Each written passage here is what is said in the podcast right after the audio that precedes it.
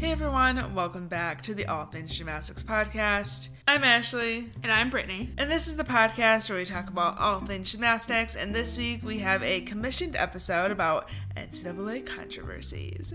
So thank you to Stephanie S. for commissioning this episode. Today we're going to be talking about gymnasts being arrested, a house party gone wrong, suspicious college admissions, and so much more. So stay tuned. But before we get into that, we want to real quickly take a moment to thank our gold level Patreon supporters. So a big thank you to Maya A, Becca S, Nina L, DFP, Stephanie S, Blake B, Elaine E, Rydog, Faith M, Kristen R, Lori S, Sabrina M, Amy C, and Erica S.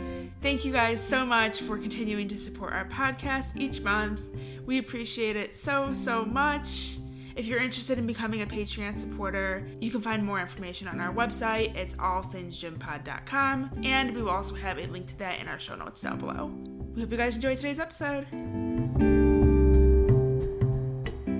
Okay, so we're going to start this episode by giving another update on gymnasts who have decided to take their fifth and in some cases sixth year of NCAA eligibility because after we did last week's episode where we went through the whole list, a bunch more girls came forward and said they were going to take the extra year. We totally knew that was going to happen. Yeah, and it's going to continue to happen. Like we'll put this episode out, and then next week more people will say that they're going to take the extra year. So we'll just keep updating you guys as we go on. But real quickly, I'm going to read through the updated list. Well, not the full list, just the people that we didn't mention last time. So people that have announced within the last week, basically, that they're going to come back. So we have Anna Loper and Lexy Ramler from Minnesota, which I'm super, super happy about that one. I think the entire gym it is because mm-hmm. Minnesota is a team that's on the rise, and I feel like Anna and Lexi have played a really big role in that. And to think about how good they were this year, and then they're having two of their key players come back, as well as more freshmen coming in next year. I just think Minnesota is going to be good for quite a while. I agree. We also have Anika Dujakovic and Michaela Curtis from Nebraska. Catherine Doran and Alexis Richardson from Bridgeport. And then basically the entire LSU senior class minus Olivia Gunter is coming back, which is also really exciting and great news for LSU because they're going to have a super strong team next year. So we have Reagan Campbell coming back, Bridget Dean, Christina Desiderio, Sami Durante, Sarah Edwards. I'm a little bit surprised to see that. I didn't think that we would see the entire senior class basically there was a coming part back. Of, there was a part of me that didn't, and then there was a part of me that did. So it's nice that we finally have our answer, though. Yeah. Well, it's just that a lot of these girls, like we said in last week's episode, have dealt with injuries, like chronic injuries throughout their career. And none of them are all arounders, I think, mainly because of that reason. So it's interesting. Interesting yeah. choice. Happy for them nonetheless. And things are looking very, very good for LSU next season. And honestly, I feel like so many teams with all of the top, it feels like all of the top seniors so far from every big school, they have their top girl coming back or their top couple of girls coming back. So things are just going to be interesting next year. But it like is. it was competitive this year. It's going to be even more competitive next oh, year. It's going to be intense. Also, real quick, I don't know why I totally skipped over Audrey Barber from Maryland, which is huge for Maryland. Another big one. And then Nicole Javinet, I think is how you say her last name, from Bridgeport. In transfer news, we have Libby Garfoot. She's a junior and she's transferring from Penn to George Washington. And then in retirement news, we have Jenzy Givens, who's a junior on Alabama's team, announced her retirement this past week just due to injuries. And then last week, like we said, Alexis Vasquez from Denver. Not so much injury related for her, but just mental health and you know, not gelling with the team and just just feeling like she was ready to move on. So, as of right now, I believe, unless we're missing something, those are the only two retirement announcements that we've seen so far.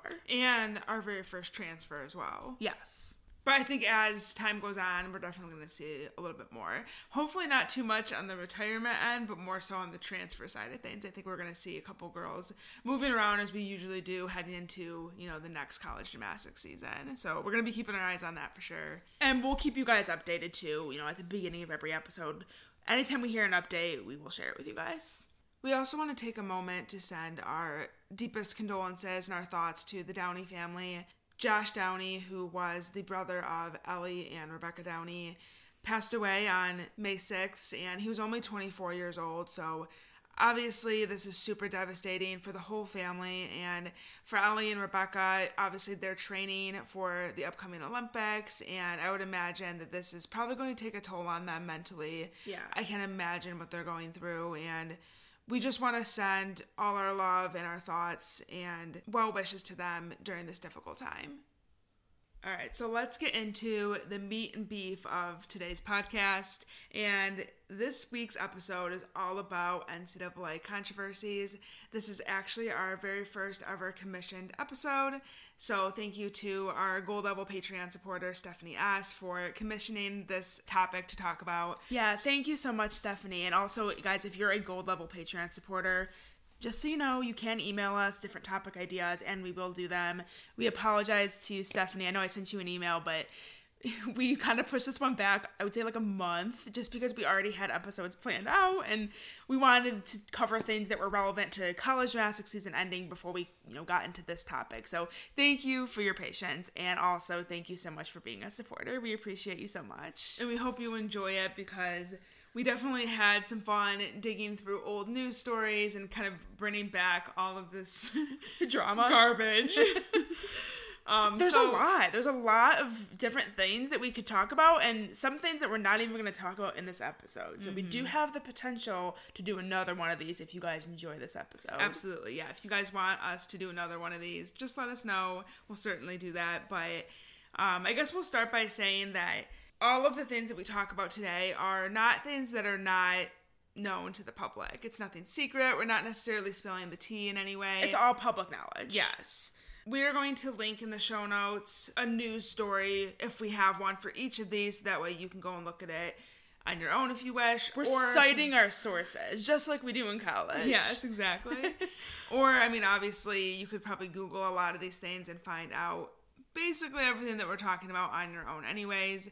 Um, we're doing that on purpose. We don't want to add to any drama or say things that are not public information and stuff like that. We don't want to necessarily add to any of the drama. So, we're just, trying to speak the facts Yeah. and you know only talk about things that are public that have been confirmed that have had you know some sort of either legal action or consequence that was taken that we know of so that way we're just not speculating on anything Yeah, not a big fan of speculation, especially when you don't have anything to back it up. And especially when things aren't public, I don't like commenting on things that like you're the only one that knows about it, and then it's like I don't know, I don't like yeah because like there's sometimes things that aren't necessarily public. It's kind of things that gymnastics fans are talking about amongst themselves or if you know someone has a connection to a certain team they might be more privy to certain information than than the public would be. But then it's mm-hmm. like you have to reflect and be like okay wait who told me this information? Am I allowed to say where am i getting this from? Right. So that's why we're trying to just stick to things that have been said publicly so there may be more details to some of these stories, and you can go ahead and share them with us. But we just wanted to make sure that everything that was coming out of our mouths on this episode we could back up with either a news story, a statement from an athlete, you know, things of that nature. So Brittany and I have split these up. We each took our own topics. I, I feel like we're in school. We took our own topics. We did our own research. Got all our sources in line, got the facts. So we're just gonna go back and forth, I guess. And I'll start, you can go after me, and then we'll alternate. Sounds good. So I will start with Lauren Lee, who is a former WOGA gymnast. She was also a former Penn State slash LSU gymnast. So she was at Penn State for one year back in 2015, and she actually got busted for shoplifting on two different occasions. And as a result of that, she missed out on the Big Ten championships, regional. She basically missed the whole postseason because of this she was dismissed from the team at their discretion. Like they were the ones that basically let her go. And she actually got picked up by LSU, which, is like kind of a flex, but also kind of annoying. yeah, kind of. Um, I've I've heard many different opinions from people in the gymnastics world on this in particular because it kind of feels like she was rewarded because she went from Penn State to LSU, and that's not to like diminish Penn State as a program, but when it comes to like postseason play and stuff like that, National rankings. yeah, LSU is a better team. That, that's not a secret. We can all admit to that. So it seemed like a little bit of an upgrade as a result of a punishment. Like it, it was supposed to be a punishment when she got let go from Penn State, and then she got picked up from LSU. It reminds me of those like posts that you see where like girls break up with their ex boyfriend and then they upgrade to like a way hotter guy. yeah, It's like totally that, but gymnastics version. Another thing that I thought was interesting too, and they're not directly related, it's just like an interesting observation. Randy Lau and Sydney Sanabria Robles, they both started their careers at LSU and then transferred to Penn State. So Lauren Lee was a freshman during Randy and Sydney's senior year at Penn State, and they basically like flipped programs, which is just interesting, I guess. That is kind of weird. So yeah, that's pretty much all I found on that. I didn't really find much in the way of any legal action that was taken against her or if you know she had to do community service probation anything like that there wasn't a whole lot public other than the fact that she was just let go from the team. Yeah, I do know, and this might vary from state to state. I just know in the state of Michigan, like when you're caught shoplifting and it's your first offense, there are certain like loopholes, I guess, that you can go through to get that removed from your record, and also not necessarily face any like major major consequences. consequences. Like you're not going to go to jail for it. Usually, you just pay like fines and And it have probably- some sort of like community service or something of that nature. And Mm-hmm. it probably is the same for most states. I guess let us know if you guys happen to know in your state And what the laws are on that. and it would probably depend too on what she actually stole yep, and how much. Like because it was on two different occasions but like who knows it could have been anything it could have been like a straw or something if you're stealing a straw, a then pack of scissors like we don't know what she was stealing school supplies something like off the wall. yeah, I think it really does just depend on how much she actually stole. Um, that would determine her consequence. But either way, I don't think that typically with shoplifting, it's not a major, major. It's not like a felony or anything like that. It's a misdemeanor. So, all right so what do you got for us okay. So my first one is something that I think a lot of gymnastics fans might remember because it happened relatively recently, like within the last couple of years. Happened in October of 2018, and this involves an assistant coach and a gymnast at the University of Michigan getting involved in a sexual relationship with each other. So, the assistant coach at the time was Scott Vetere. For those of you that don't know, he's a former Michigan gymnast himself, actually. He's a 10 time All American, and he was also a member of the 1999 National Championship winning team for Michigan Gymnastics. And then the female gymnast, I'm not going to say her name. It is public, like it's not a secret. You could Google this and figure it out within like 10 seconds, probably. Um, I'm just choosing not to say her name. I know that she was an adult at the time, but I know that she was also, in my opinion, very young. And with a coach athlete relationship, there's a different kind of power dynamic at play. And I just don't feel like I know enough about like the actual details of you know their relationship or anything like that to feel comfortable i guess saying her name and kind of putting air quotes her information out there Yeah, it's it's hard because she is still in a relationship with him today, but I kind of see her as the victim in the situation, which is i do weird. we'll we'll get into it in a second i guess let me explain what happened Yeah, go ahead. So back, like I said, in October of 2018, both Scott Vetere and the sophomore gymnast were arrested for having sex in a parking lot of an apartment complex near campus. So it was in Ann Arbor, was relatively near campus, from what I understand. Scott, like I said, assistant coach, he was 39 at the time and married with three kids. And the gymnast was only 18. She was 17 years old when she joined the team. So, like I said, she was technically an adult at the time, but in my opinion, barely an adult. Mm-hmm. And She had just she was going into her sophomore year. yes, And I don't know when her birthday is, but yeah, she's relatively Very new young. to adult life. yes. So Scott Vetere and the gymnast were charged with indecent or obscene conduct in public, which is a misdemeanor, and that carried a maximum sentence of 90 days in jail. But instead of serving jail time, they both reached an agreement with prosecutors, making it a civil infraction, which is basically just a fine, and then the charges were like dropped or settled at that point. Mm-hmm. There's not really a whole lot of information on the gymnast and like what actually happened with her a lot of it focuses on Scott because he was the coach and he was kind of the reason why it was such a big deal. So there's a lot more information on like him and what actually happened to him, but he was suspended, obviously, by the University of Michigan after the, his arrest, and then Yeah, because that's a rule. Like it's it's Well, a yeah. rule, it's a rule that coaches cannot have sexual relations with their student athletes. which you think is like Common sense. super obvious. But I mean, I, I guess maybe it's not. Maybe people don't care. I don't know. But like I said, he was suspended, um, and then he later resigned from his position. He cited like family issues, and I'm like, yeah, you got some family issues, all right. Yeah, you're about to have No, family he, I'm, issues. I'm not doubting that he had family issues. I believe that he did, but like, let's be real. There's there's a lot more going on than just that. But and then also he's banned from being rehired at U of M, which is a smart move. Yes. So this all unfortunately was caught on camera. So it there's like police body cam footage. You can hear like both their voices talking to the police. It's really really awkward. And then unfortunately it made mainstream. Unfortunately for the University of Michigan and also the gymnastics team and for both of them, it made mainstream media. It was on TMZ and I remember sitting there thinking like what the hell is happening Yeah. right now? Like what is this? Mm-hmm. Well, especially with that being a team that like you and I follow so closely, it was just weird seeing it blow up in the media, and not for a good reason. Yeah, I'm like, Like, oh my god, please make it stop. Like we like to see Michigan in the news because they're the national champions, not because of stuff like this. exactly.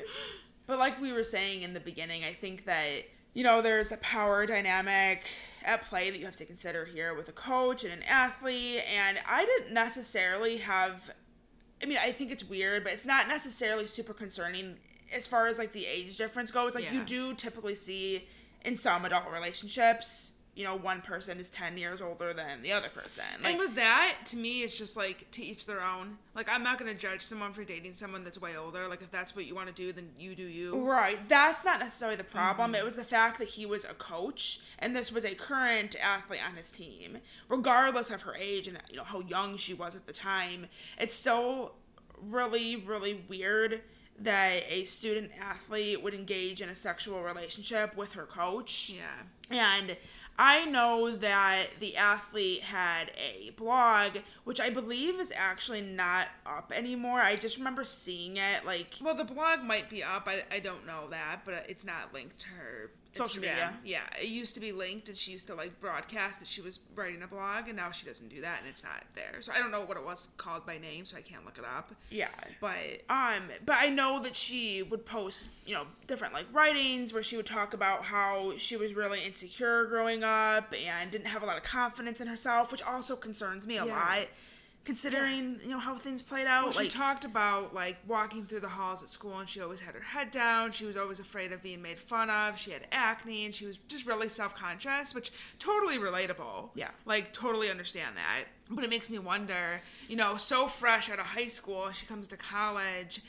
If she still had some of those same insecurities, did he take advantage of that? Yes, that's my concern too.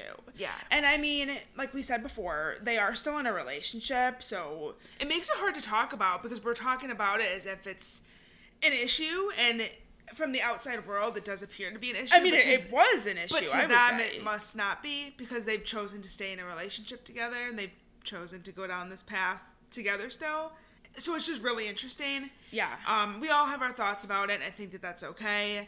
Um, like you said, I don't have a problem with the age so much. It was the power dynamic between coach and athlete. And then also, you know, from his perspective too, like you're married, you have three kids. What are you doing? Yeah. It definitely overall though was an uncomfortable situation for the rest of the team. I remember feeling so bad for the team when this was happening and I know they were shocked by it as well. yeah, I think some of them maybe probably suspected it a little bit just being obviously around and in the gym and maybe started to pick up on some things that seemed a little bit odd or strange to them, but then I think when it all came to a head the way that it did, it really ended up being a big deal. And I think it was hard for the team. And like we said kind of being in the public eye and having the university and the gymnastics team being associated with that um, is really unfortunate for the team and It's also really unfortunate just from a gymnastics perspective because this would have been her senior year and she actually had a one and a half. So think about all those one and a halves that Michigan had this season. She would have just been another one in that mix. I know. Is that bad? That was one of my first thoughts when this all first happened. It was totally one of my first. I was like, crap. That, there goes one of our one and a halves. because at the time that she was competing, well, I guess really only her freshman year, she was actually training a different 10 start value Vault going into her sophomore year before everything blew up. She was training the half on front pike, but before that, she did a one and a half, and it was really, really good. And at that time, Michigan only had a couple. I think they had Olivia Karas and then Emma McLean. She could do a one and a half. She sometimes did it, sometimes didn't. And I believe her with those two, they were the only ones that had one and a halves on vault at the Yeah, time. I think so, yeah. At that time, it was a big deal. We were like, we want all the one and a halves we can get. I'm like, "Girl, and then what are you this doing?" happened, and I'm like, get Brenner in here, get Wojcik in here, get Gabby Wilson in here, get Sierra Brooks in here. And that they did. And- And, now they're natty champs. yeah, everything turned out okay in the end, but in the moment, it was like the beat of sweat going down my face. Like, why is this happening? Um, I guess to wrap this up, I'm glad that Scott Vetere not only lost his job, he's also banned from doing anything with Michigan athletics, the University of Michigan in general. I think that he should not be allowed to do anything with the University of Michigan. His reputation in that regard is completely tarnished. And I hope that the athlete is happy. I hope that she's you know, moved on from this, hopefully learned something from it. I, I don't wish ill will on anybody because of things like this. We just don't know really fully what happened. You know, we, like I said, with the coach athlete power dynamic, you, you kind of, you know, wonder about things. And I don't want to speculate any farther beyond that, but just saying that I hope that everybody has moved on from it, has learned something from it, and that they're all hopefully better because of it. Okay, so this next one involves Melanie Sinclair, which this one goes a little bit further back. So if you're relatively new to the gymnastics world or to following college gymnastics, this might be one that you're not familiar with. So Melanie was a five-time U.S. national team member in like the early 2000s, and she was also a standout gymnast at the University of Florida. She had three tens on bars. She was just really, really good for them. And there was a really big plot twist. So she was arrested for storing stolen items that came from multiple different burglaries. And the police actually found a safe in her apartment with nine guns. So there were shotguns and rifles, two computers, and a flat screen TV, all of which were stolen. And the reason why the police found out about this was because the, the cops got a tip from somebody that there was people selling guns in this apartment complex. So the police showed up. This is like picture perfect. And not actually perfect, but like for the cops, this is picture perfect. So they show up to the apartment complex from what I read, and they were like scoping out the area, trying to like see if they could see anything going on. Melanie Sinclair's boyfriend is carrying a loaded shotgun through the apartment complex as the police are there. So, welcome to America. well, wait, do we know what he was doing? Like, was he I'm carrying assuming it? he was in? carrying it into their apartment. Okay, I'm wondering, does he just like patrol the hallways or like what? when I first read that, that's what I was thinking too. I was I'm trying to imagine like what he would have been doing. Like, does he just walk back and forth with a like a shotgun, like he's ready to go? That's that's what I was picturing. That's what I envisioned too. But I think realistically, he was probably bringing a shotgun into his apartment, and they saw him, so obviously he was arrested. And the apartment got searched. That's how they find all the stuff. So how Melanie gets involved is that he's in jail. And he basically rats her out to the police, saying that she knew that everything was stolen, that, you know, she had been in there, like, in the safe, playing with the guns and all that. And this was all confirmed through a taped phone call from the jail. So her boyfriend called her while he was in jail and told her to tell the police that you don't know anything about the guns. Like, just say you don't know about it, lie to him. So he encouraged her to lie. And obviously, that pretty much is your proof right there. That If she knew. If your boyfriend's calling you from jail saying, like, shit, lie to him, obviously she knew about it. So she was obviously arrested because of that. She got suspended from the team. And this was happening back in October 2009. So she was heading into her senior year at Florida. She ended up being charged with grand larceny, firearms, unarmed burglary, and grand theft of more than $300. So, the good news in this one is that I do believe she still got her degree at Florida, even though she didn't compete her senior year because of all this. She did end up graduating. Um, and she's seemed to turn her life around a little bit. She started working for Cirque du Soleil in 2011, and Oh, nice. yeah, she just she's married now, I believe. She has a kid, so she seems to have put that behind her. And you know, it's hard sometimes with college kids because sometimes you get in bad situations, you get involved with people that aren't doing good things. Yeah, Um, young kids make mistakes. I mean, they do. Yes, and it sounds like the guy she was dating at the time was like a known bad guy. Like he had already a previous record for all kinds of stuff. So sounds like she kind of just got involved with a bad situation. a bad person and yeah, and, and obviously made some mistakes as well, but nice to see her turn it around and, you know, not let that define who she is as a person today. So that one had kind of a happy ending. Well, mine doesn't really have a happy ending. Great. and this is one that, again, some of you might know because it's been brought up recently, but I think a lot of us, myself included, didn't ever actually know that this happened until somewhat recently. Hey guys, this is Brittany in editing, and I kind of felt like I should put a trigger warning in front of this one. I realized it after I said it, but we do talk about gun violence, and it's not anything super graphic, but the situation does involve guns and unfortunately somebody dying because of a gun. So, if that's something that may be triggering for you or you just don't want to hear, fast forward a couple minutes, maybe about five minutes just to be safe, just so that way you don't have to hear it. I don't want anybody to be triggered in any way by anything that we said. So, just wanted to provide a warning for you guys. It involves three college gymnasts at NC State back in 1998. so, way back. yes. So, I think one of these names you're for sure going to recognize. See if you can spot it. So there was three gymnasts, Rebecca Gager, I think. I don't know how to pronounce her last name. She was 21 at the time.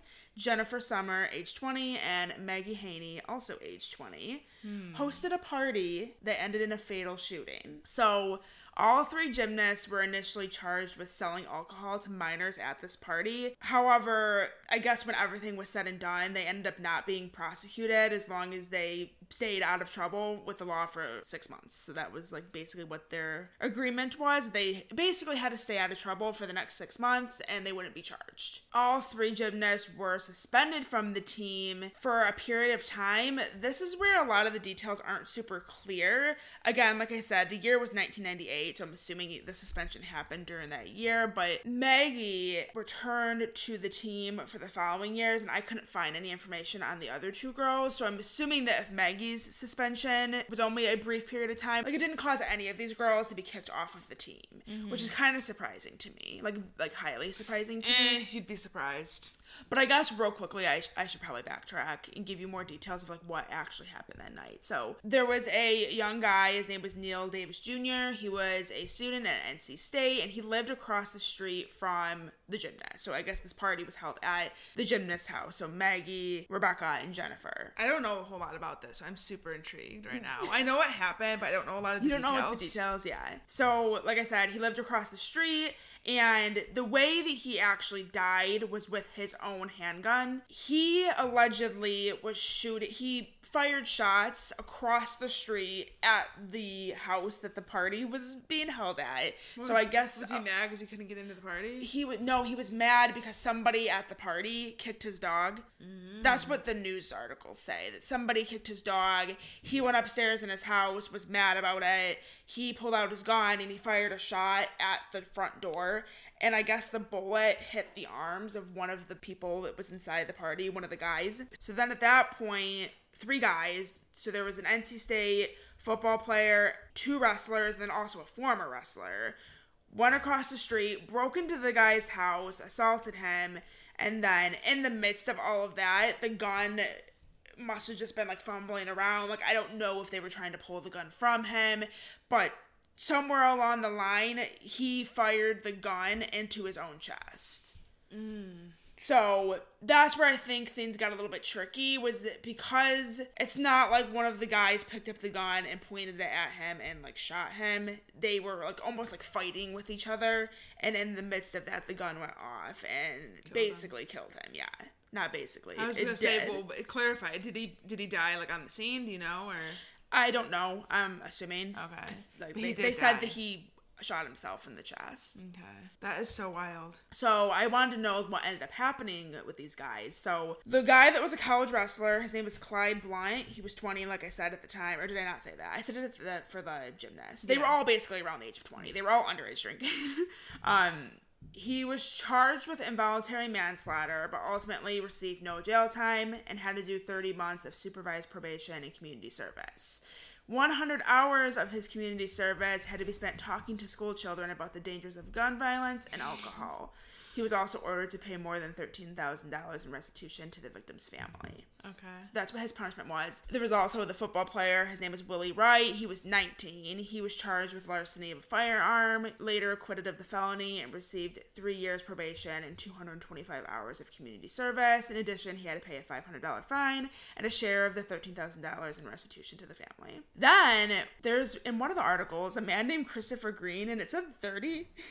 like his age is 30 and i'm like i couldn't find anything on this guy. He, so this article said that he was charged with breaking and entering. So he was at the party. He was 30 and i'm over here like maybe the biggest concern is why a 30 year old is hanging out with a bunch of 19 and 20 year olds at a college party. That's just a side concern. But we won't talk about that. Um uh, maybe, Maybe- it was a typo.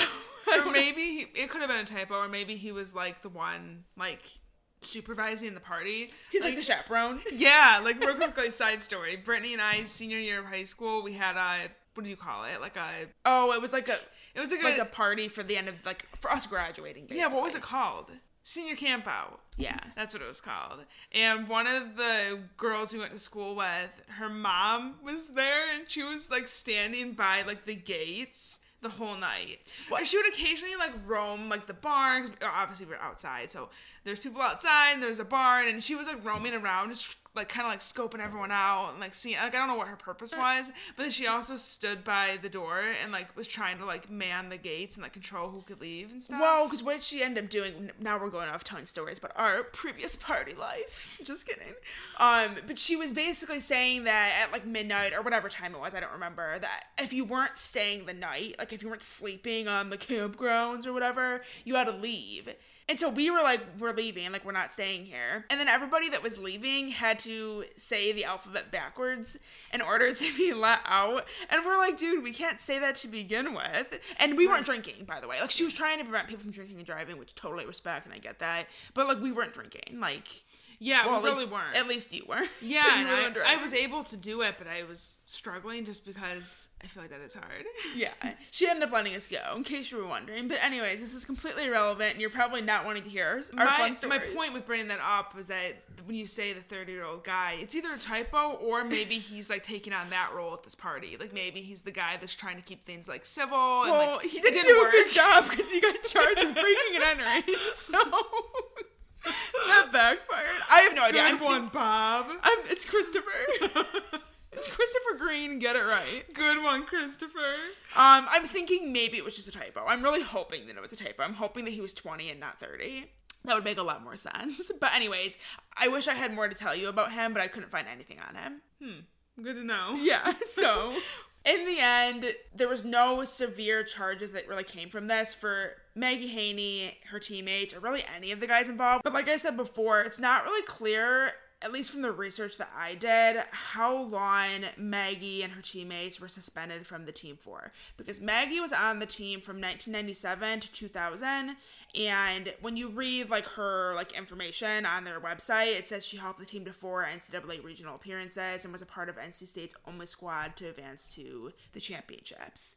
So that tells me that she was in postseason at least for all four years of her college career. Um, and maybe I just didn't dig hard enough, but It's hard to find stuff it's hard her. because of the years 1997 to Yeah. 2000. Like the internet wasn't really a thing back then. I- well, I mean, it was, but like barely. Yeah, I had tried to find stuff, anything about her as a gymnast. Like, I know she got like perfect tens, and she was like the only one, or, or the first one at least in their program history to get tens. Well, yes, I was gonna say that. So, um, when I googled like Maggie Haney NC State, one of the first things that came up was a little like article back in 2016. Um, the NC State Gymnastics posted. It says former Pac gymnast Maggie Haney coaches pupil to gold medal. And in there, they touted her as one of the greatest gymnasts in program history for being one of three gymnasts to ever receive two perfect tens. So, I guess my point in bringing that up is that I think the program, despite her involvement in this crime and ultimately the death of a student at NC State, they still view her as like one of their like Legends. yeah, like greatest of all time in the program. Hmm. So, interesting. Yeah, an interesting move. Okay, so this next one kind of has two parts. So I'm gonna start to explain it. I'm probably gonna deviate for a hot second, and then I'll come back to what I was originally talking about. Are we all over the place in this episode? Because I kind of feel like we are. kind of, but Like, I, feel also- like our brain is like do do do do do do do do. You guys know that TikTok? with the person drawing the lines, and they're like trying to make a straight line, and it's just going all over the place. That That's us. kind of us, but sorry. Anyways, Morgan Porter, she was a gymnast at Missouri. Actually, during the time this all happened, was one of the best gymnasts on the team, if not the best gymnast. She was SEC Freshman of the Year. She qualified as an individual in the all around to the NCAA championships, and she was going into her sophomore season when this happened. So the story is that she got arrested for fraudulent use of a credit or debit card. And it was actually her fellow teammate and roommate, Story Yeager, who is the victim here. She told police that sometime between August 2015 and May 2016 that Morgan stole her bank account information and used it to pay rent. Now, to me, the real kicker in this whole story is the punishment, or maybe lack of punishment, for who deserved the punishment. Story said that she felt pressured to leave the team by Shannon Welker, who is the head coach. And it's interesting, whatever's going on over there at Missouri, at least during this time, because there was a lot of gymnasts leaving the team. From 2014 to 2017, there was eight gymnasts that left before their eligibility was up. Which is a lot. That's a lot. That's yeah, more than I've seen from any other team. Definitely cause for concern, I would say. And there have been a lot of stories in the media about Shannon Welker and his past gymnasts coming forward saying that, you know, they had an eating disorder or he would push them to compete while injured. And one of the bigger names on the team that actually left her senior year was Rachel Updike. She says that she was forced to sign a contract promising Shannon that she was going to compete three events throughout the season and then four by the time postseason rolled around. And I actually have a comment that she posted on the College Gymnastics Facebook group. It's called College Gym Fans Are Here. If you're not a part of it, there's always good stuff going on in that group. Lots of drama in that group. she posted this because first of all this was in the news at some point and now i can't find the original story so not quite sure what happened with that That's sus. kind of but this was a comment that she posted in response to somebody else from a year ago So this is basically a, her side or her interpretation of what happened. It's coming from comments that she made on a I don't want to say public group. It's, it's a private Facebook group, but she posted these comments on her own account in this group. Yes. So there's two comments. The first one says, My contract stated that I had to guarantee Welker three out of four events all season, and once SECs and regionals, etc., came around, I had to guarantee him all four events. Have you ever heard of an individual athlete getting a contract to sign guaranteeing the coach a certain amount of events they have to compete in? The answer to that question is no, I've never heard that. No. In response to somebody else, she said, This contract wasn't about training or going to classes. This was about guaranteeing him that I would be in three to four events every meet. This was after I had a possible career ending bunion surgery the year before, but I'm selfless and I wanted to help my team out, so I pushed myself to come back and be in the lineups. It got to the point where I wouldn't even train during the week. I would take one warm up turn at the meet and then compete. Which is super dangerous. Yeah. Salute the judges and run back to the tunnel and bawl my eyes out because I was in so much pain. I did that for my team, not for Shannon. So maybe that was my mistake. Maybe that's why he expected me to do all do it all over again for another season. And for Shannon, according to my new contract he made one month before my senior season, he wanted me to go on three or four events or none. So basically, it was you do what I say or you lose your scholarship. Yep. And Once I- again, power dynamic with coaches. We were talking about that earlier. This kind of just goes to show it how a coach can really hold anything over your head Yeah. and dangle it in front of you like a freaking carrot and a, a rabbit. and control you. Yeah, absolutely. and she ended up deciding that she wanted to transfer. She was asking for permission to contact Auburn, University of Iowa, Kentucky, and Southeast Missouri State. And what ended up happening is universities or coaches, I'm not exactly sure who is the one that makes the decision, but from what I was hearing, it sounded like Shannon himself had the ability to prevent her from contacting other schools. And this isn't even about like making the switch. This is just straight up trying to contact another school to see if there's an opening for her. Right. And he put restrictions in place that prevented her from transferring to any other school in the state of Missouri or any other school that is considered to be in the Division 1 football bowl subdivision, which is basically any university that has a football team. Which is b- AKA any Anyway. any university that has a gymnastics team probably has a football team. Yes, and this letter was actually posted in that same thread that I read those comments from Rachel in that Facebook group. If you want to actually read the letter, but th- there's proof basically. There's a letter. It says to Rachel Updike, sent via email, and it says, "Dear Rachel, the University of Missouri has received your request to grant permission to contact all the schools I already said." This letter is to inform you that your request for permission to contact the above named institutions has been denied. Please note that permission to contact has been denied for all Division One football bowl subdivision institutions and all Missouri institutions that sponsor women's gymnastics. Mm-hmm. And it's a common thing for gymnasts not be able to transfer the following year to certain schools, like Within the conference. within the conference. That's always been a thing, but. Um, it does kind of seem that Shannon was purposely trying to end her gymnastics career. Yeah, which is a little bit evil. Yeah, it's, it's basically- punishment because you didn't do what I told you to do. Yeah. And it's interesting too because he in the media, when asked about why Rachel left, and this story still exists, I'll link it below if you want to see it. Um, he's basically playing the I don't know what happened card. It must have been personal reasons. Like this was her decision. And kind of turns out that it wasn't necessarily fully her decision. Sure, she was wanting to transfer, but can you blame her? Right. You're basically forcing her to compete when she's severely injured. Yes. Anyways, circling back now to Morgan Porter and Story because I, I wanted to mention that because there is a history at Missouri with gymnasts having problems with Shannon Welker. So Yeah, or just like shady stuff going on.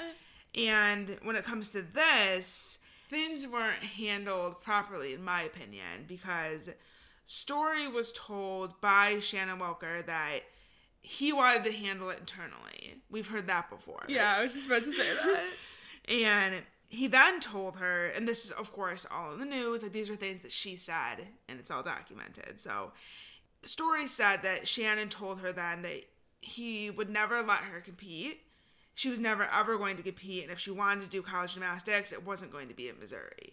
Meanwhile, Morgan Porter, the one that kind of started the mess between those two, is suspended for one meet. I remember that. She gets suspended one meet, the very first meet of the season, and then basically she's allowed to continue on after that. When you think about Shannon and the way he handled that situation, it kind of seems like he was picking and choosing between them because obviously Morgan is the star of the team. She's way more valuable to the team. and Story wasn't as active in the lineups and bringing in the big scores and all that.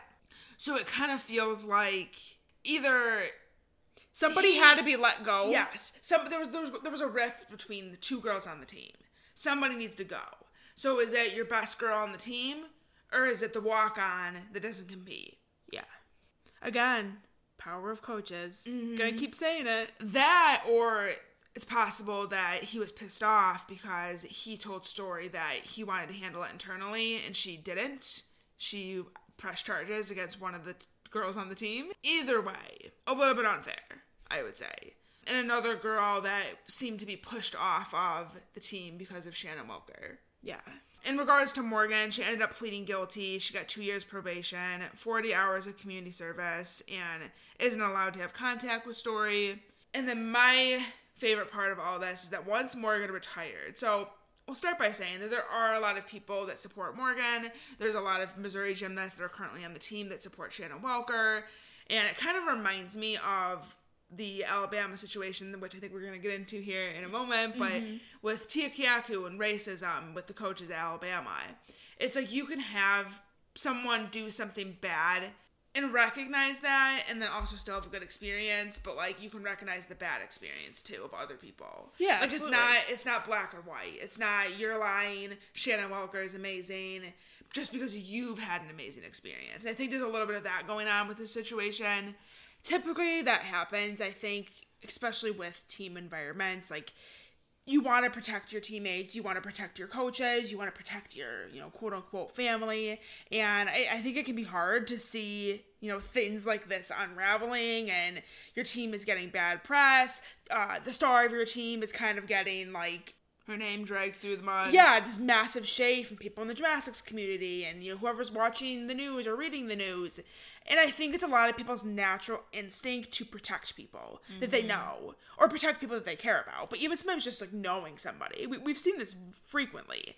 Um where you just feel like like I knew this person or you know I was on a team with them for this year or whatever. We're good friends. It's a family member whatever the situation might be. I have to like stand up for this person. They feel compelled to do that. Yes. Anyways morgan was kind of teasing as well some of her teammates were teasing the fact that she she you guys don't know the full story like just you wait like the full side of the story is coming so we're like cool we're gonna wait for it. So morgan graduates right? We finally got morgan's side of the story. She posts this big statement on twitter and ends up just being a whole lot of nothing because all she talks about is, you know, all the horrible things that people have said to her, that people have been saying about her, how this has impacted her, and just all over something that I didn't do. So we really don't ever actually get her quote unquote side of the story. It's just her saying she's not guilty. And also, Although she doesn't- pled guilty. Yeah, says that she doesn't acknowledge at all that she pled guilty. So my thing is, is she either has a really shitty attorney who told her to plead guilty when she wasn't, which why would they do that?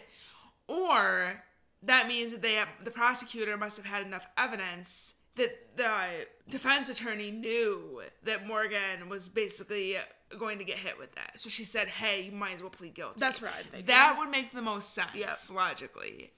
Um, but Morgan doesn't ever acknowledge that she pled guilty. It was just basically, I didn't do this, and my life has been ruined because of this. That was basically her side of the story. So thanks for Hold sharing. on, let me grab my violin.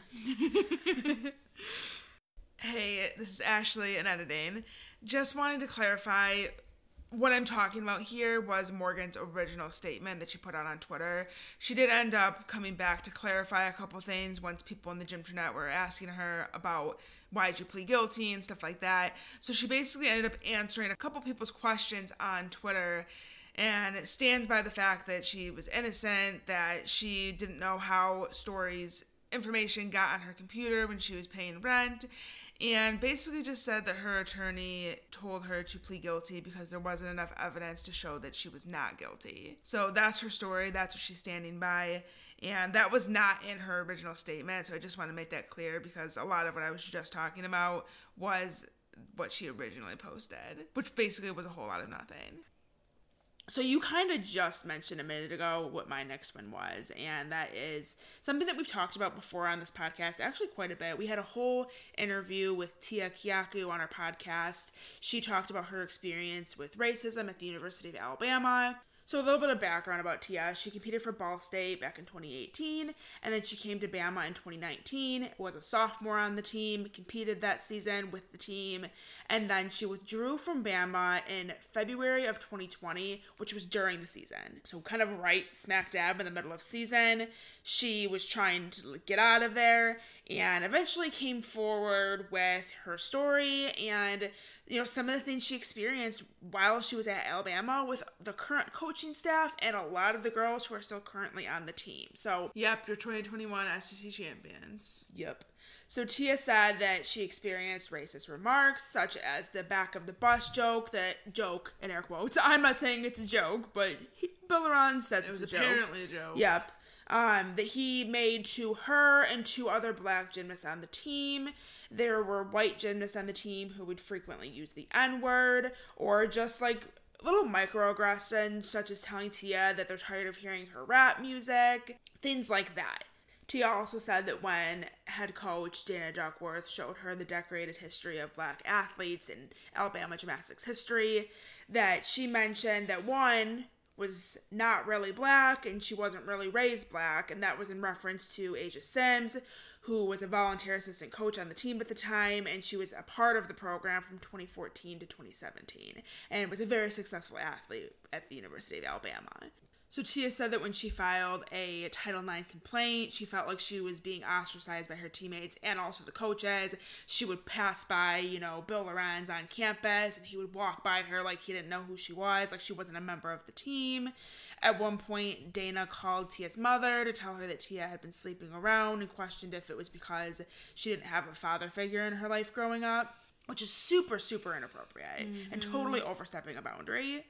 And what does that have to do with uh, people making racist remarks? Like, what does that have to do with anything? Well, she's pissed. Dana's pissed that this is happening and everything's kind of coming to a head, and now she's going to retaliate. And uh, don't forget also when it, this all came out, Dana Duckworth was the one that said, I should be focused on winning a championship and not this. Yeah, exactly.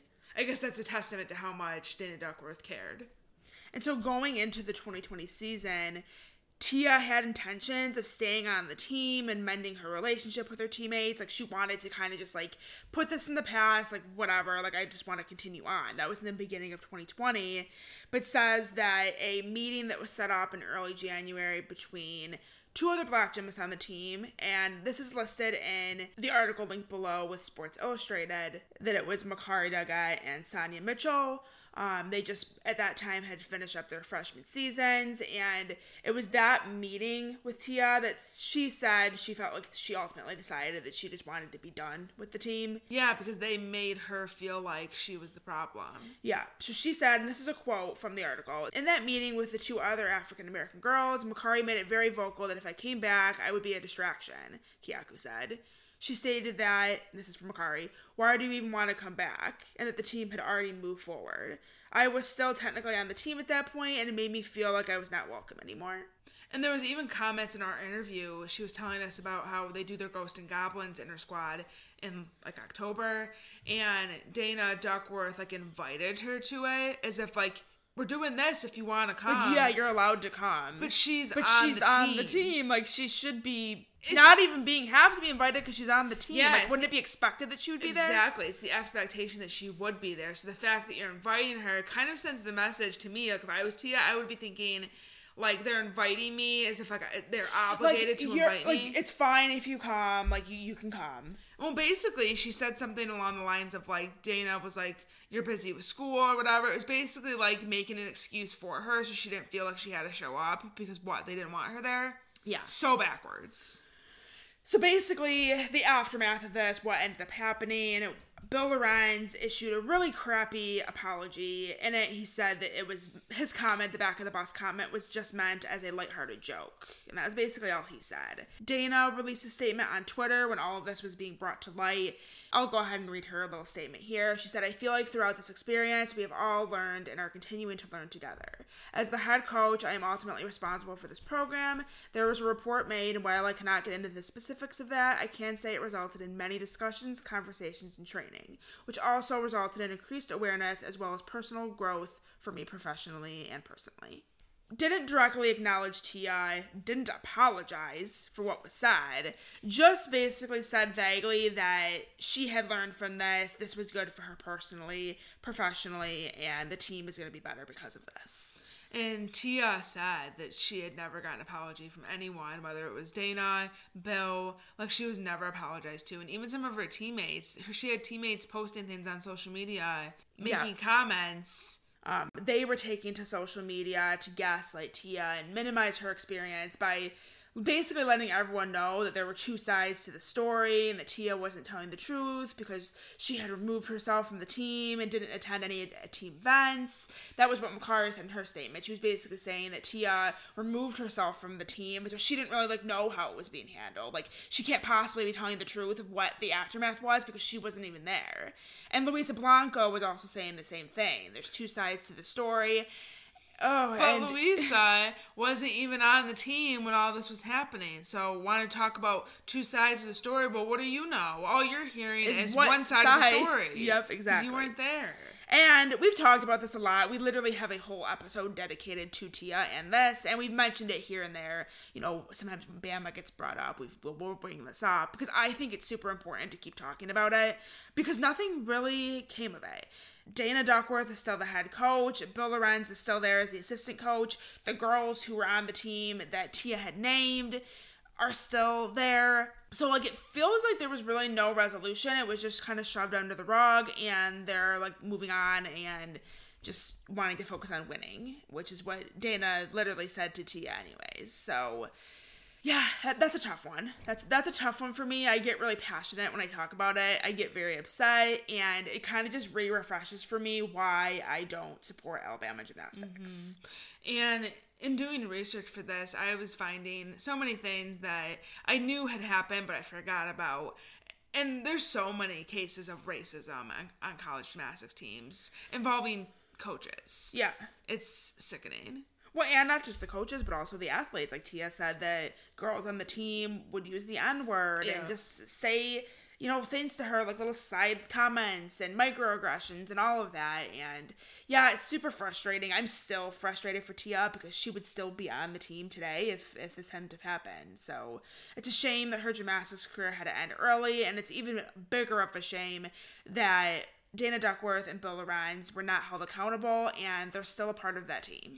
Yeah, they basically just got a slap on the wrist. Yeah, pretty much. Super, super frustrating. And I'm never gonna stop talking about this. Neither will I. And honestly, I think that we should all keep talking about it. Like, what's not until everyone that was a part of that team is gone. I think we should still keep talking about it. So we're going to. That's what I plan to do. Moving on to the next one. This one is just titled Nebraska and drama. I don't even know what to call it. So I feel like I don't remember any of this. I do, like it's somewhere in my brain, but I'm excited for you to detail this because I feel like I'm gonna be like re surprised. So in April 2020, the Nebraska gymnastics team was put on two years probation and were fined for breaking NCAA rules under then head coach Dan Kendig. Dan actually retired in October of 2018. It was really sudden, kind of felt like it was coming out of nowhere. And in the, not in the midst of a season, but in the midst of a preseason, they're gearing up for the upcoming 2019 season. Dan just out of nowhere retired, which was a little bit of a red flag. Like, what's going on? Yeah. And that was kind of the start of it all, it seemed like. So, what ended up happening was the program had exceeded the number of allowable paid coaching positions. Obviously, we pretty much all know that there's only a certain number of positions on each college gymnastics team that are paid. Otherwise, you're a volunteer. So, a lot of the times you see a volunteer assistant coach, you'll see a volunteer choreographer, whatever it might be. You see people working in volunteer positions because there's not a position available that's paid on the team. Yes. So, Dan Kendig arranged for a former volunteer assistant coach to be compensated for what they did with the floor choreography.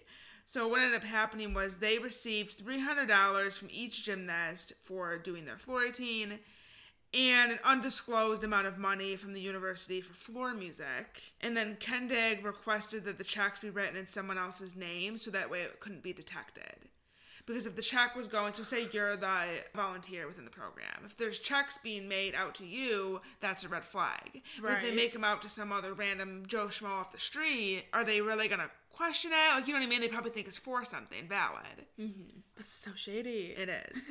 And also for the record the coach was originally an outside consultant that they used for floor and stuff back in 2011 and then they took a volunteer position at Kendig's request from 2014 to 2018. Okay. So a little background on that. So the program is still on probation. They're on probation until April 2020. So basically the end of next season. 2020. Sorry, 2022. Okay, I'm like, honey, 2020 already passed. April 2022, they're on probation still. So end of next season is when their probation ends. The university was also fined $5,000 plus 1 of the gymnastics budget, which doesn't sound like a lot, but when you're talking like, what, probably like half a million. I didn't look up to see what the budget is for Nebraska, but usually sport budgets are pretty high. Yeah, they're you know, half a million, could be up to a million. So 1% of that is, you know, a decent amount. Kendig and the former volunteer assistant coach also face restrictions if they're employed by another NCAA school. So, Do we know what those are? no, I couldn't find anything on it, but I take It's probably not public I take that to mean that they're not allowed to be in a paid position at another NCAA school. That's kind of how I took it. Right, which is fair. So then enter Heather Brink. She was the assistant coach. She steps into the head coach position, and there have just been issues in that program, starting with Dan Kendig and kind of even carrying through until now. A lot of girls that have left the program and have said not great things about it. You know, we heard we just talked about racism. We heard from Ashley Lambert. She had a story about her experience with racism at Nebraska that involved Dan Kendig and others on the team. Cameron Moore has talked about how the coaches didn't care about her eating disorder and stuff like that. There's been others too that have come forward, and it's just been a mess in Nebraska ever since. It seems like a lot of girls are changing their commitments. They've had girls transfer, mm-hmm. and there really isn't like a clear cut reason why. It may stem from the whole suspension thing. It may be something to do with the coaching staff. We're not quite sure all those details. yeah. But Addie DeJesus was one of the big names to transfer. She transferred to Iowa State after her sophomore season in 2020. Again, don't really have a clear reason why she was dismissed. That might be something more when she is done with gymnastics. Yeah. She's going into her senior season, so maybe we'll find out more then. So, what was said was that she was dismissed for violating team rules, and that was about all we got. Um, really would like to hear from her when her career is over. She seems to have some stuff that she wants to say just based off of her Twitter. And She's hinted at it. Yeah, like she's literally said, like, just wait. But I also think that there's definitely been some information that has been kept under wraps. So I'm really I'm interested to hear her side of the story. Abby Johnston was another one from that same class. She transferred to Arkansas after her sophomore season in 2020. Megan Thompson transferred to Arizona State after her freshman season in 2019. And then Kaylee Quinn, I don't think a lot of people realize that she was actually committed to Nebraska, but now she's at Bama. Yeah.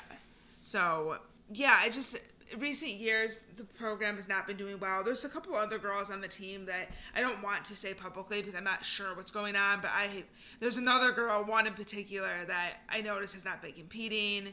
And I have suspicions that she's retired, but I also can't confirm that, so I'm not going to say it publicly. But it just things have not been going well in Nebraska. The Yeah. best way to put it. Okay, so we have one more scandal for you all, and this one is about the college admissions scandal. This is kind of a general thing, but also kind of a UCLA thing. So, for those of you that don't know, if you don't live in the United States, or maybe you just don't pay attention and look into these things, there's a man named William Singer. I, I think he also goes by Rick. I'm not 100% sure, but if any of that rings a bell to you, he's basically the mastermind behind the nationwide college admission scandal that included a bunch of different universities, top universities like UCLA, Yale, Stanford, a couple other ones, big, big universities that are typically pretty hard to get into. Mm-hmm. So, if you want to know more, I guess, about in general terms how this all happened and like kind of what went into it, you can watch Operation Varsity Blue. It's a documentary on Netflix. We started to watch it and it explains a lot in there. So basically, the gist of it is when wealthy parents or people who have connections to schools pay or bribe the university in some way or someone, even if it's not just the university, it's somebody like a coach or you know somebody who has a connection. They bribe or pay to get their child to be admitted to the university under the guise of being an athlete when they're not actually an athlete. And that's where that singer guy that I mentioned comes in because he would help to stage like photo shoots and make it more believable to the outside world that Yeah. this person is like a baseball player, a golf player, a swimmer. Like, in this documentary on Netflix that Brittany just mentioned, we started watching it and they show like this guy photoshopping like a swimmer and making it look so realistic. Like you would think that he's like an Olympic swimmer. Yeah. That's what it looks like. And literally he's just out in his pool. and he just has rich parents. Yeah. So, although there's been no actual proof or like legal action taken against UCLA in terms of like the college, the women's college gymnastics team. UCLA as a whole has dealt with the college admission scandal, so again, sus.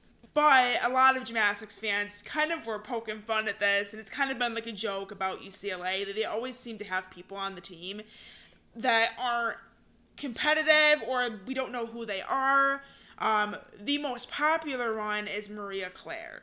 She joined the team in 2016 alongside the likes of Kyla Ross, Madison Kocian. Basically, one of the greatest, you could say, arguably one of the greatest classes ever in college gymnastics history. Like Yeah. a very competitive class, a very competitive UCLA gymnastics team that would go on to win a national title. And again, UCLA being a school that's already academically pretty hard to get Pretty into. Pretty prestigious. Yeah. Um enter Maria Claire, who has the Vaulting champion of the world. yes, she has no record, like competitive record whatsoever. Like typically, even if you're not a super high level gymnast, like a level 10 say, like you could be a level 9 gymnast and walk on to the UCLA gymnastics team, but there should be some track record of you being a gymnast. You look at My Meet Scores or Chalk Warrior, like all these different sites or even just track. YouTube, like nowadays, or even Instagram. Like nowadays, there's so many gymnasts that are a little bit lower level that are trying to get recruited, and they're posting video updates constantly. There has to be something out there of this girl doing gymnastics, or even maybe on her Instagram page. So maybe she wasn't like the super like top level great gymnast, but you would think that if gymnastics was her whole life and she's going to UCLA, that she would have some trace of being a gymnast on her Instagram. Well, exactly. That's what I'm saying. I follow or have seen so many gymnasts that are lower level, and they have a gymnastics Instagram account. So they have like their personal, and then they have one dedicated to just gymnastics, and they're constantly taking coaches and universities, and they're trying to get noticed. So they can get recruited last minute. Yes. because they're a lower level athlete. But regardless, I would still feel like there needs to be more than some sort of proof outside of just a photo because pictures can obviously be Photoshop. Again, watch I'm talking videos. Like, you, if you're, how did you get recruited? If there's no nothing? trace of you, there's no scores, nothing. There's literally no trace of you being a gymnast whatsoever. Yeah, that's fishy. So in her bio, UCLA has her listed as being a past member of Club Champion Gymnastics in California. But according to an LA Times article, which again linked in the bio, they talked to top gymnasts who trained at that gym at the same time that she would have been at that gym. Like if if you look at the timeline of when she entered college, like mm-hmm. these athletes who were actually legitimately training at this gym said that they have no idea who she is, and there's no record of her participating in a meet with that club. Where things get really, really fishy is that her uncle was a close friend of Val. So they apparently owned a condo together in the late 90s, so they were like buddy buddy. And I think Val mentioned this guy in her book and how he was a really close friend of hers. By the way, when you're saying Val, you're talking about Valorie Kondos Field, the former head coach of UCLA. yes, I mean, people know. Most people probably know that, but we also don't want to assume. There's pro- there might be someone out there that doesn't follow college gymnastics that closely. Yes. Okay, so thank you. Valorie Kondos Field, former head coach of UCLA. Otherwise known as Val. Yes, Miss Val is what she was commonly known as in the gymnastics world. But Val said that her friendship with Maria Claire's uncle had nothing to do with her recruitment, and you know she had great character, work ethic, and potential on vault, and that's why she was recruited to UCLA. I would just love to see proof of that potential on vault. I don't know if that's too much to ask for, but Maria Claire never competed for UCLA because of medical issues. Shocker. Or, or the fact that she can't do gymnastics. but she was a team manager, which is typically the kind of role we see these people in because they can't actually do the sport. And this doesn't just apply to gymnastics. This the college admission scandal is actually in regards to other sports, but um, there, as far as I know, there hasn't been any like gymnastics instances of it, and I believe that we would know because it would be a huge deal on the Gymternet. So there has been at least 18 students admitted as athletic recruits around the same time and that is from the LA Times reviewing UCLA's like records and also interviewing people that there was 18 students that were admitted as athletes into UCLA falsely. And so there's actually one other incident of this type of thing happening at UCLA in regards to the gymnastics team. And it actually involves somebody who wasn't on the gymnastics team but was a student manager.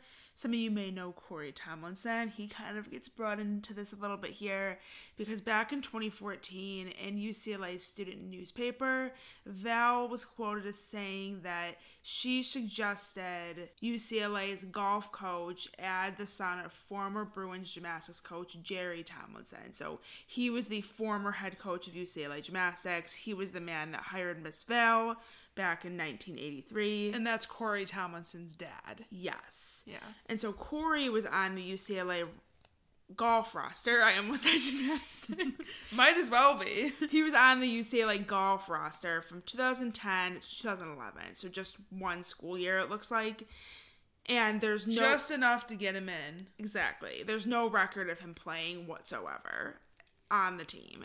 And then Joel Wittenberg, which is the golf coach at the high school that Corey Tomlinson attended before going to UCLA, he told the Times that he had never heard of him and that Corey had like no history of playing on a team in high school. Like so prior to UCLA, there was no track record of him mm-hmm. doing golf. But like I said, he ended up being the UCLA gymnastics manager from 2010 to 2014. So the duration of his time as a student at UCLA.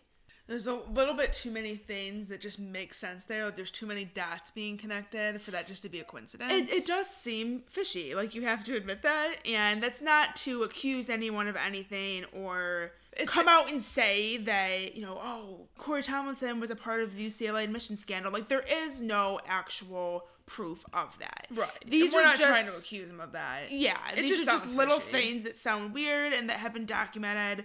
And a lot of this information, like we've said a million times in this episode, we'll have linked below in the article that we're getting this from, so you can kind of mm-hmm. see like where, you know, where we're getting this, what we're reading. A little bit more context, maybe. Yes. Or if you want to look these things up on your own, you can easily just Google it. And there's some some of these have more than one story about it because it was a big thing in the news. So feel free to look it up on your own as well if you want more information. But that's all I had as far as NCAA controversies. Was that all you had? Yep, that's that's the end of the controversies. This At least a- for this episode. There's definitely more. We've said that already, but there's definitely we could do a whole other episode on these. Yeah, and I was a little bit like low key stressed about this episode. I I mm. think it's hard to talk about controversial things and you know, I don't want to make somebody feel bad. I don't want to bring up past issues. You know, I don't mm-hmm. want to restart drama when people have already moved on from things. That was kind of my hesitancy with doing this episode. But of course, it was commissioned, and I do feel like there's a way to talk about these things and stick to the facts and, you know, I guess kind of be classy about it without getting too deep into drama, speculation, accusing people of things. Yeah, and I think it was fun. It's fun to go back, even just for myself. Like I knew a lot of these things happened, but over time you just forget the details of it. because more shit just happens. yeah, more more stuff happens, and then also you just don't sit there and think about it every day. Like I don't think about Melanie Sinclair being arrested every single night when I fall asleep. You know what I mean? Like you just forget, and then to look everything up again and take my notes, I'm like, whoa, like this happened, that happened. It was kind of fun, I have to admit. I had fun It was. researching for this one. So thank you to Stephanie S for commissioning this episode. And want to give a quick reminder to all of our gold level Patreon supporters. You are able once a month to commission a topic for us to talk about. And we've only had one so far, so don't be shy. If there's something that you want us to talk about, please send us an email, send us a message on social media, whatever works for you. That is a perk of being a gold level Patreon supporter. So please take advantage of it. That's all for today's episode. Thank you guys for tuning in, and we will be back next week with a very exciting interview. We are actually going to have Morgan Hurd on the show, and we are so, so excited about it. So, if you are a gold or silver Patreon supporter, make sure you go send questions if you have any. You can email them to us, or you can just message us on either the Patreon app or on social media, whatever works. So, we're at All Things Gym Pod on Twitter, Facebook, and Instagram and our email is allthingsgympod at gmail.com. We'll be interviewing Morgan on Thursday, May 13th. So, depending on what day you're listening to this, if you're a gold or silver Patreon supporter, you might have some time still to send in your questions, but you gotta be quick. With that being said, we hope you guys have a great week and we will see you next Monday. Bye. Bye.